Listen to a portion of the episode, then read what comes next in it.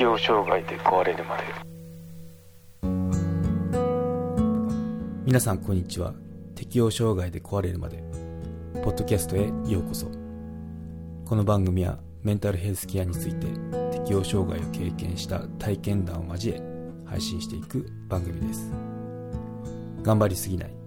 気楽にいこうをモットーに人生100年時代を乗り切っていく術を皆さんと一緒に考えていけたらなと思います。公式サイトは hirowata.com ひろわた .com または適応障害で壊れるまで。で検索してください。適応障害で壊れるまで。はい。今回は吉本維新氏が開発した内観療法について話していこうと思います。うん、日本独自のあの治療法なんですけど、まあ、世界的にも評価を得ている独自の心理療法の一つですね。はい。では確認していきましょう。吉本維新さんについて話をまずしていきましょうね。日本の心理学会を支える重要人物として位置づけられてますね。うん。子供の頃から結構学業の成績が良かったそうで、まあ、奈良出身みたいですね。うん。で、9歳の頃から経典を暗唱できるほど、浄土真宗ですね、の信仰が深い方ですね。で、これの浄土真宗の修行とこの内観療法って結構結びつきがあるので、まあ、このままあの話をしていくと、青年期ですね、まあ、結構信心深かったんですね。青年期に浄土真宗の一派に伝わる見調べっていうものですかね。体に、あの、調べですね。調べはあの腸にべですね。はい。見調べっていう修行法を体験したそうですね。で、この見調べっていうのはどういうことかっていうと、数日間断水、断食、断眠っていうのをするそうです。もう結構やばそうですよね。断水、水を飲まない、食べない、寝ない。結構ハードですよね。うん。なんか断食だけとか言うのはよくあるんですけど水ででも水は取っていいよとかいう条件あるじゃないですか。それもなしで水もダメよ。あとその寝てもダメよってこれ数日間きついですよね。人間あの寝ないと気狂うってよく言われてますけどまあもうそういう修行ですよね。苦行なのかな。苦行みたいですよね。仏教であれば。はい。であのどういった結果になったかっていうと、まあ、青年期って結構体力ある時期ですよね。なのに3回失敗してますね。で4回目に成功しています。はい。で高校の経験っていうのがこの内観療法にその結びついてくるんですけどこの見調べで得た喜びを世界中に伝えたいっていうことで見調べの緩和版まあなんだろうちょっとあのハードじゃなくてあの簡易版ですね。っていうのを内観と名付けて1941年頃ですね。内観法っていう基礎を作ったそうですね。はい、で集中内観と日常内観っていうこの大きく2つに分けてあのやっていくものがあるので、まあ、この集中内観日常内観これキーワードなんであの覚えておくといいですね。はい。じゃあどういったことなの？っていうと集中内観。静かな部屋に1週間こもり議会とのやり取りを制限し自分と関わり深い他者に対して自分がどうであったかを調べる。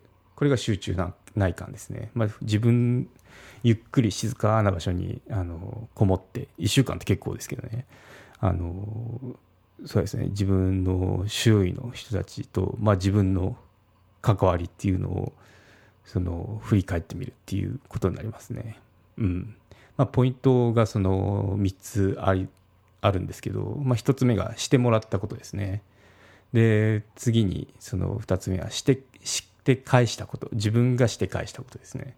で最後に迷惑を迷惑をかけたこと。この3つになりますね。してもらったことして返したこと迷惑をかけたこと。これをこう振り返る。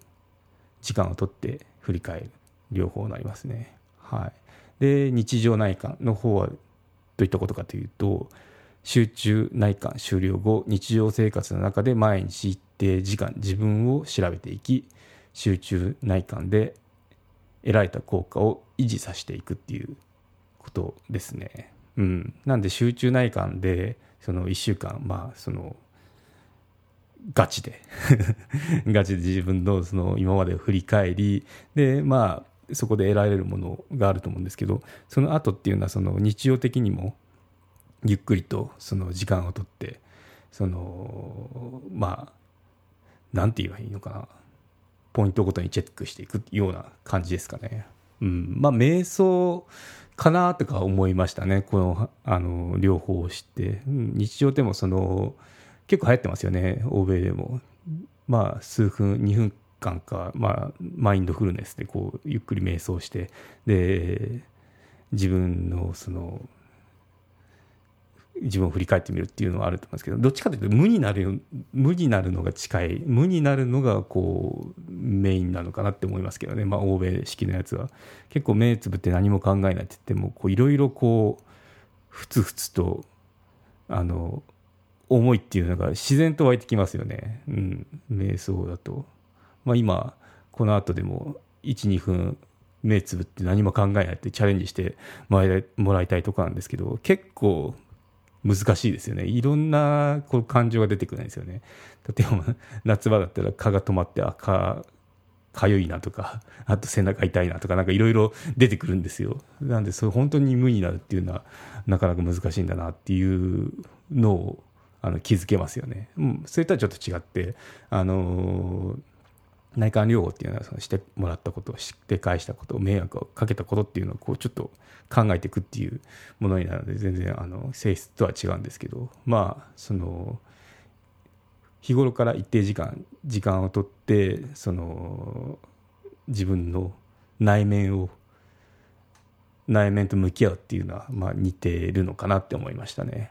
うんそうですねでじゃあその3つですね3つをして、まあ、どうなるかっていうと他者に感謝する気持ちや自分の行動を反省することにつながりますよね。となると、まあ、その気づきがあるわけですよ。まあ、気づきがあったらその次のステップとして自分がどうあるべきかっていうことを悟るここを狙ってる療法になりますね。